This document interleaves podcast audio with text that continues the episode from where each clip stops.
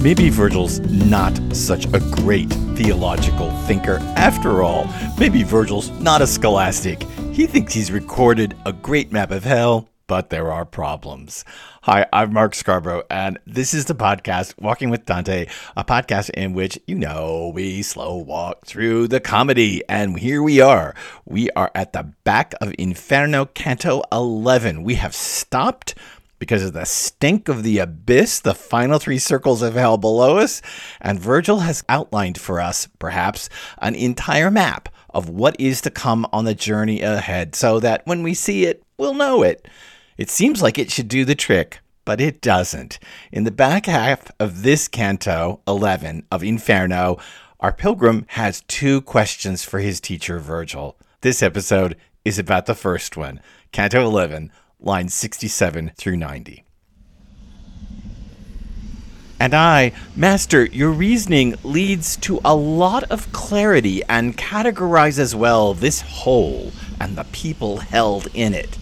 But tell me, the souls in the oily swamp, and those lashed about by the wind, and those battered by the rain, and those who bash into each other with such harsh words, why are they not punished in this smoldering city, if God's wrath is indeed on them? And if not, why are they put under such affliction?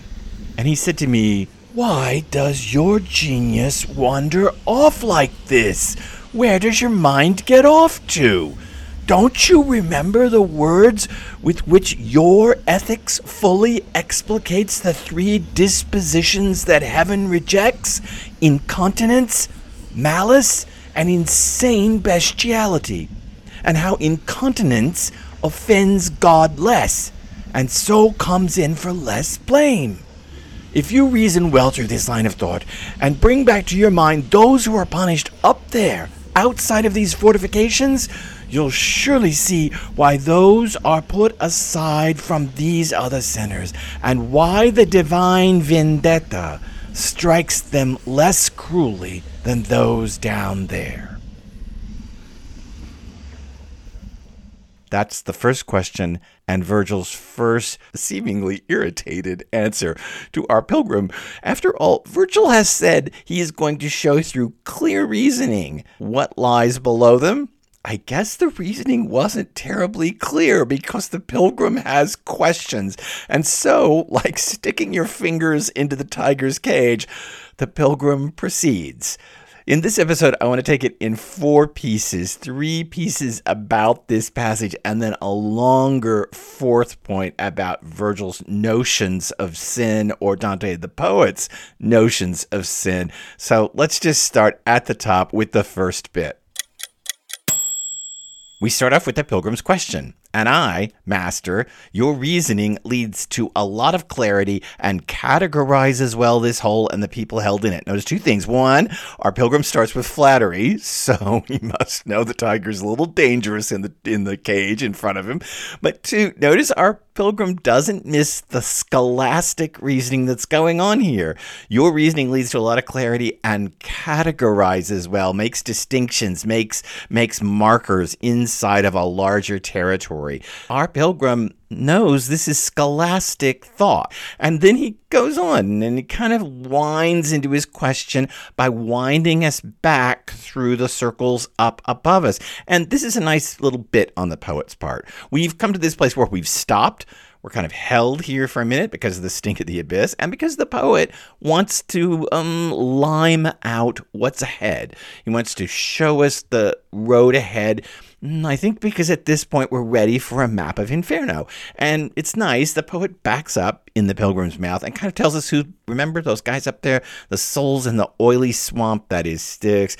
Those lashed about by the wind, those battered by the rain, those who bash into each other with such harsh words, kind of pulling back all the way up through the circles. I mean, souls in the oily swamp, that's the angry and Styx, as I said. Lashed about by the wind, there's Francesca and Paolo, and all the figures upon the wind, battered by the rain, there's Chaco and the gluttons, those who bash into each other with such harsh words, there's all the clerics and popes and cardinals rolling those rocks around. Nice, we have a little review just in case we didn't know where we were. And the pilgrim says, And why are they not punished in this smoldering city, if God's wrath is indeed on them? And if not, why are they put under such affliction? So the question is really geographical. It's really going to be about what? Wait a minute. Now, let's stop here and say, if hell is a city and we've crossed through the walls of Dis, how come people live out in the countryside? How come not everybody's inside the city? If this is an urban environment, why doesn't it encompass all that is there? Partly what's going on here is there is a misreading of an earlier bit, apparently, from the Pilgrim. Remember, back in lines 23 through 24, Virgil explained the rationale of the road ahead. Let me remind you the passage. Injustice is the finish line of every evil that picks up the hatred of heaven, and the end of it all, whether by force or by fraud, is to hurt someone else. The pilgrim has apparently come to think that God is only interested in punishing malitia, malice. And because of the way that that was phrased earlier, the pilgrim is thinking, well, wait a minute, if malice, malitia, is that which comes under the hatred of heaven, what about all those other guys up top? And honestly, it seems like a fine question, and we could say that Virgil overstated it about malice, or that he wasn't completely clear in how he stated it, or that this is just a bit of reasoning that needs a little more thinking through. How is it that certain souls exist outside of the walls of Dis? That's our question and the first point. Let's move on to the second point. When our pilgrim lists off those above, it's very intriguing what he does. He basically gives us a structuring device. The souls in the oily swamp, those lashed by the wind, those battered by the rain, those who bash into each other with such harsh words. If you think about those circles, they are set up on the four basic elements. There is the air, the wind of the lustful. There is water. There is the rain on the gluttons. There is earth. There are the boulders being run around by the avaricious and the prodigal. And then when it comes to the oily swamp, there are fires signaling each other from those towers. So we have air, rain, earth, fire, all four of the basic known elements that make up matter. You can push this from the four elements to the four states of matter, hot, cold, wet, dry, and the four bodily humors, phlegm, blood, yellow bile, and black bile. You can build an entire structure on top of this using the four humors, the four states of matter, the four elemental pieces of matter. Limbo, of course, has been left out of this list. We'll talk more about that in a bit, but limbo's left out, not even to mention the neutrals, but still. There apparently were structural devices running around that we weren't even noticing underneath the poem, which is kind of fascinating. That tells you something about the kind of architecture that this poem actually is. Okay, let's pass on to Virgil's answer. Virgil's answer begins, why does your genius wander off like this? And notice he uses that word genius. Remember, that word has come up.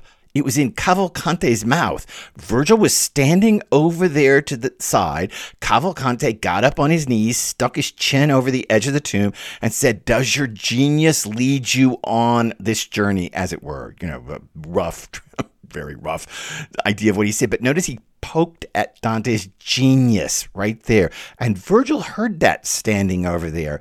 Is this a little bit of a tweak from Virgil? Is this picking up Cavalcante's word and saying, yeah, such genius. How come you can't figure this one out? If so, Virgil is very irritated by bringing up this word genius. I should tell you that the word, the verb there, wander off, Boccaccio claims that the Florentine verb used there is a farming metaphor for when a plow deviates or skips out of the furrow that it's building. So if a plow is going down the field and making a furrow, when it accidentally skips out, maybe it hits a rock or something, right? And it skips over one, or it skips out of the furrow it's making.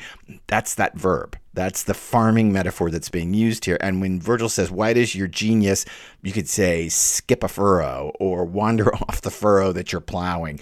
I translated it much more simply. Why does your genius wander off like this? But the idea there is kind of this really rustic verb stuck up against the word genius. You should think about that for a minute, because genius is a high-level poetic, intellectual word. And then here's this farming metaphor being used. Is this ways that Virgil is tweaking or irritating or poking at the pilgrim? And maybe the poet in the background too, not just the pilgrim. Virgil says, where does your mind get off to? Don't you remember the words with which your ethics fully explicates the three dispositions that heaven rejects? Okay, he's talking about the Nicomachean Ethics of Aristotle. He's actually, if you want to go look it up, he's in Book 7, Chapters 5 to 8. He's talking about those offenses and how offenses, Aristotle, so the offenses and how they're categorized. But what I'm really focused on is, don't you remember the words? Dante is on the run. Where is he going to look up the words from the ethics? And this seems to be a particularly mean jab, at least to my eyes, out of Virgil. Don't you remember the words with which your ethics fully explicates? Well, let me go look it up, given that I'm on the run, given that I'm running for my life and living in complete exile, and that anyone who finds me can drag me back to Florence and I can be put to death.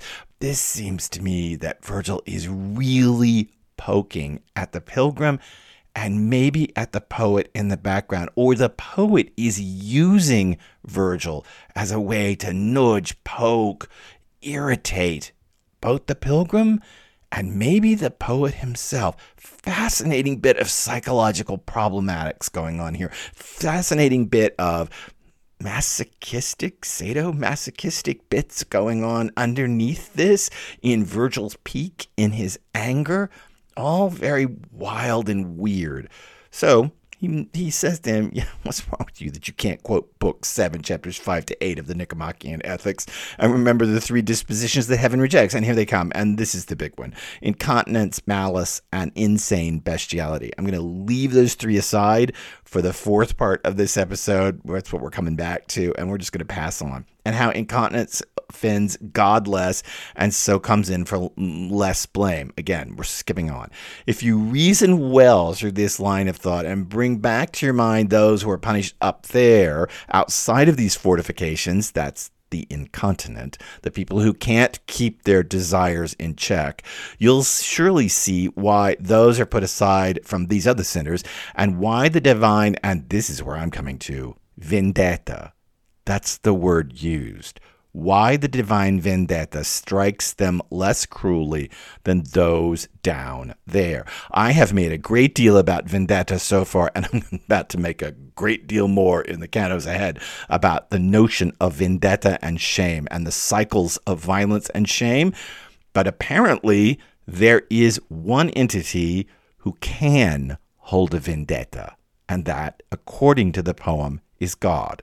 The divine has a vendetta, and the divine can work out that vendetta, and the reason it won't cycle, the reason that cycle of vendetta and shame and violence and shame and violence and shame won't work with the divine is because you can't touch the divine. You can't harm the divine. You can't hurt God in Christian theology. You can't harm God. This is not Greco-Roman gods which can sprain their ankles or twist their wrists and all that stuff. Instead, you can't get any handle on God. And so if God has a vendetta, it leads to no cycling of violence and shame. Instead, that's justice working itself out, and as it says, cruelly, because those below us are punished more cruelly.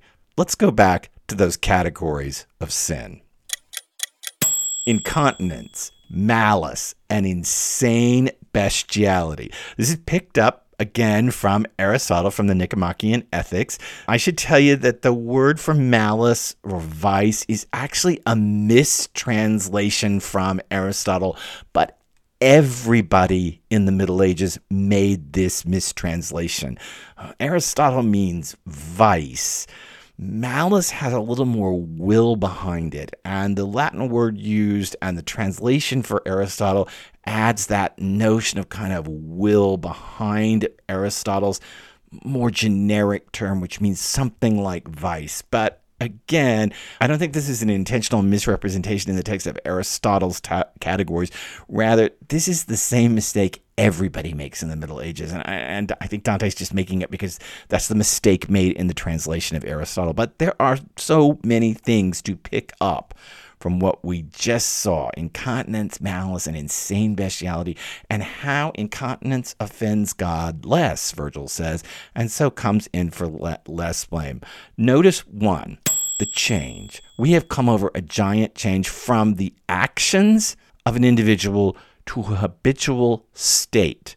It was before, as we were coming down the circles, people were being condemned because of their actions, because Francesca and Paolo read an Arthurian romance and slipped into fornication together, and therefore slipped into their current circle way up there with the lustful.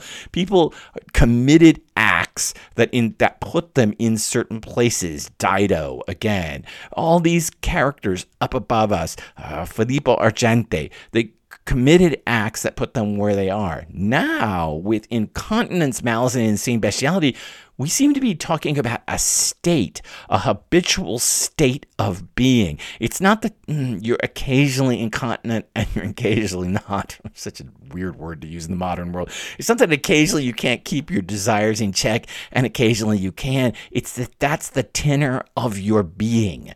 Incontinence, malice, and insane bestiality. It's a change from action to being as the nature of the offense.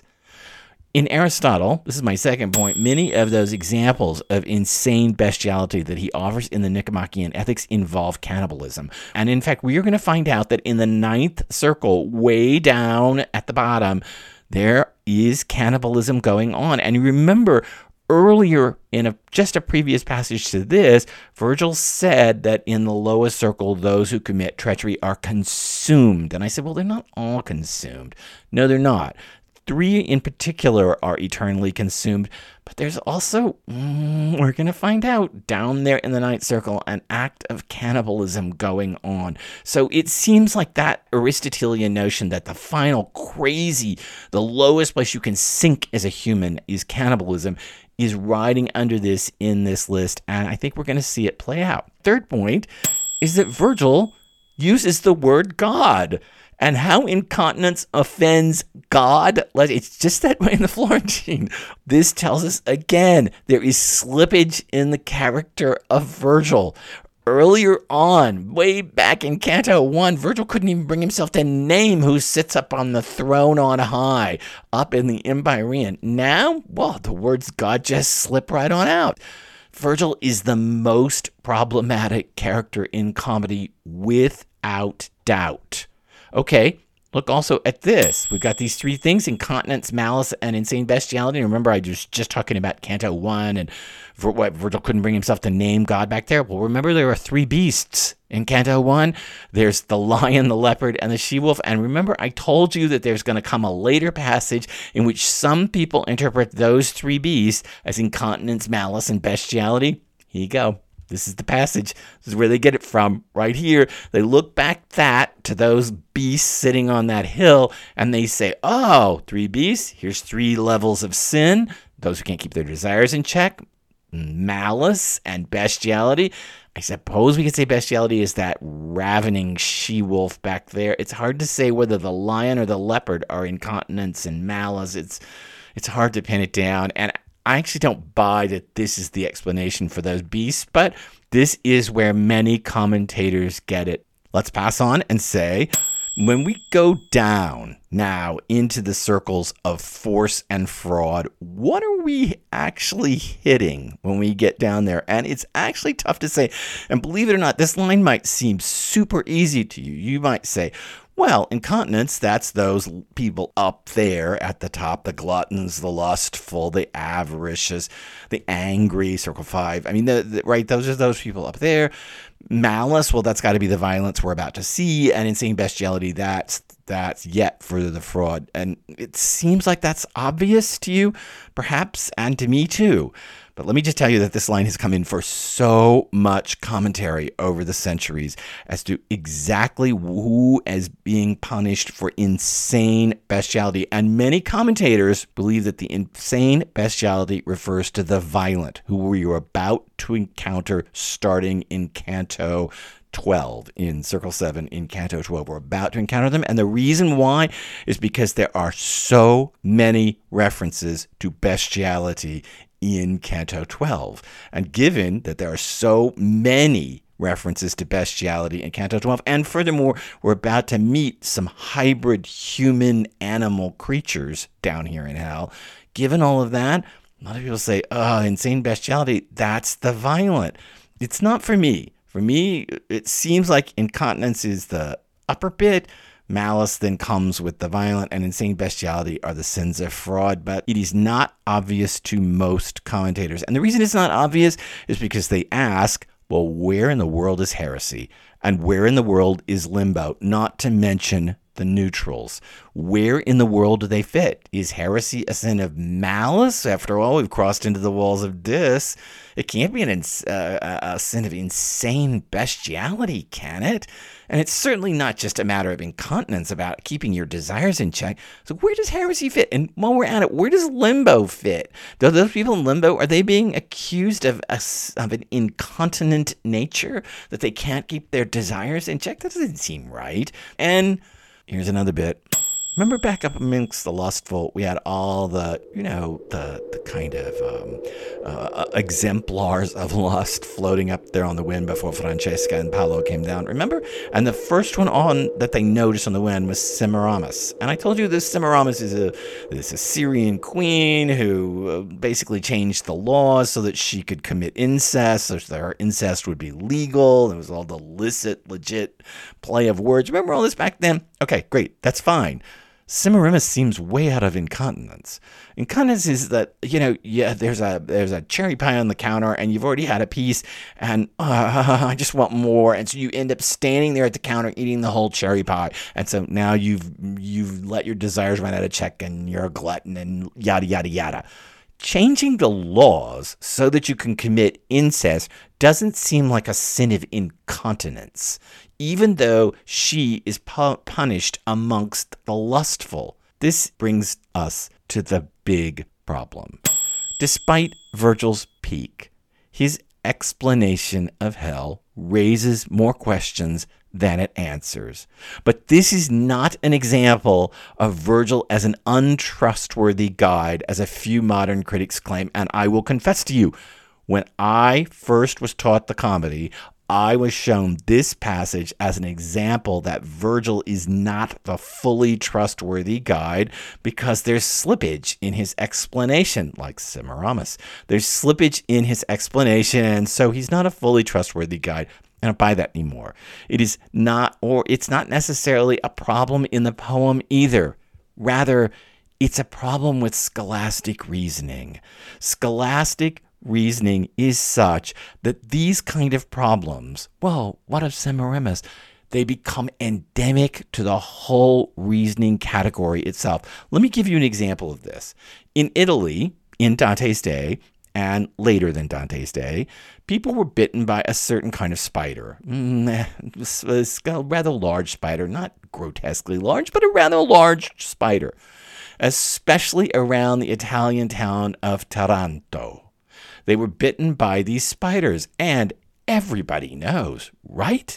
Everybody knows that, A, spiders arise from putrescence. Didn't you know that? They don't lay eggs. What? I can't see any eggs. I see some putrescence out here, some stinking meat, and there's a spider crawling around near it.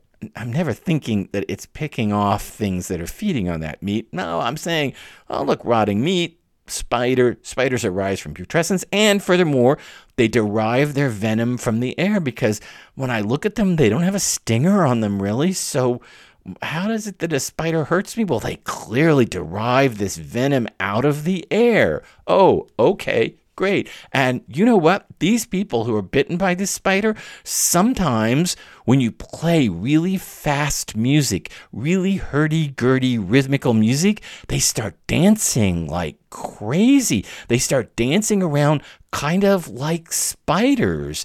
And we know, because you can feel it if you touch a drum, or you know, because if you're near a trumpet, you can tell, you know that sound travels through the air. Well, since sound travels through the air and spiders derive their venom from the air, this must be connected, and there must be a way in which playing this song brings out the venom in the spider. Playing this, yes, you know what it is, playing this tarantella brings out the venom of the tarantula.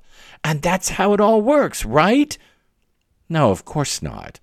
Because what I just did for you is an entire argument based solely on deduction, based solely on deducing certain principles and then figuring out what happens from there. And this is the entire problem with scholastic reasoning. And this is why I can pick at this passage and say, wait a minute, what's incontinence? And wait a minute, what about Semiramis? And wait a minute, which ones are the ones consumed? And who's who and all this? Why? Because here's why. You take a set of propositions and then you divide them into more and more and more and slower and slower and slower and smaller and smaller little bits until you finally end up at some kind of categorization, and inevitably things are going to slip out of your categories. They're not going to hold into place where you need them to be. This is pre-scientific thought, and pre-scientific thought will never work on induction the way you want to work on inductive reasoning, now a child of the Enlightenment, of rationalization, of the scientific revolution. And so all of this is based on finding a series of principles in the ethics, in Aristotle. When do we get to the next question the pilgrim asks in the next episode? Finding a series of principles and then deducing down from them. And by deducing down, your only question is how. You can't ask what, you can't ask why, because you're arguing from a set of propositions. You can only ask how. How does the music in the air work to pull out the venom? Oh, well, that's because they're both in the air, and air is attracted to air, because there's no such thing as gravity. Then things are only attracted to their like, so that explains why water flows downhill. It's trying to get to its like, to the ocean. Like attracts like, so air attracts air, so the venom is pulled out by the music which is in the air. See, it all makes perfect sense, right? No, of course it doesn't, because it's solely deductive reasoning. And deductive reasoning, maybe take this home and take it to the bank. Deductive reasoning always will lead you to the moment in which you're blind to the things that don't fit your categories, because the categories, the propositions, the way that you've set up the world is more important than the details. And the details are called the scientific revolution. Noticing those details are what, in fact, makes the modern world the modern world. But here, right here in this passage, for once, we can say we are not on the cusp of the modern world. We are in the medieval world. We're squarely there, and it squarely has to operate this way, despite Virgil's emotional outburst of anger, despite the pilgrim's flattery of Virgil. You can see right here, we have not stepped into the Renaissance. We're still in the Middle Ages. Our pilgrim has got one more question for Virgil about his map of hell before they finally descend to the violence. So come back. Come back next time. Catch this second question, because it's wilder than this one. We're going to not just worry about incontinence, malice, and insane bestiality. We're going to actually try to figure out why usurers are put where usurers are put. It's an incredibly wild argument that happens, and something that blows out even beyond the confines of Canto XI and the map of hell. So subscribe, like this podcast, walk right down there to the bottom of the Apple page, and there's a way to write a comment. Write a comment there. Connect with me on Twitter under the hashtag Walking with Dante, or on Instagram. Any way you want to connect with me, the Facebook group Walking with Dante. I'm having fabulous conversations with people in Twitter messages, in people in Instagram messages, people who hashtag with Walking with Dante. Come back. There is so much more before we finally set off on our journey again.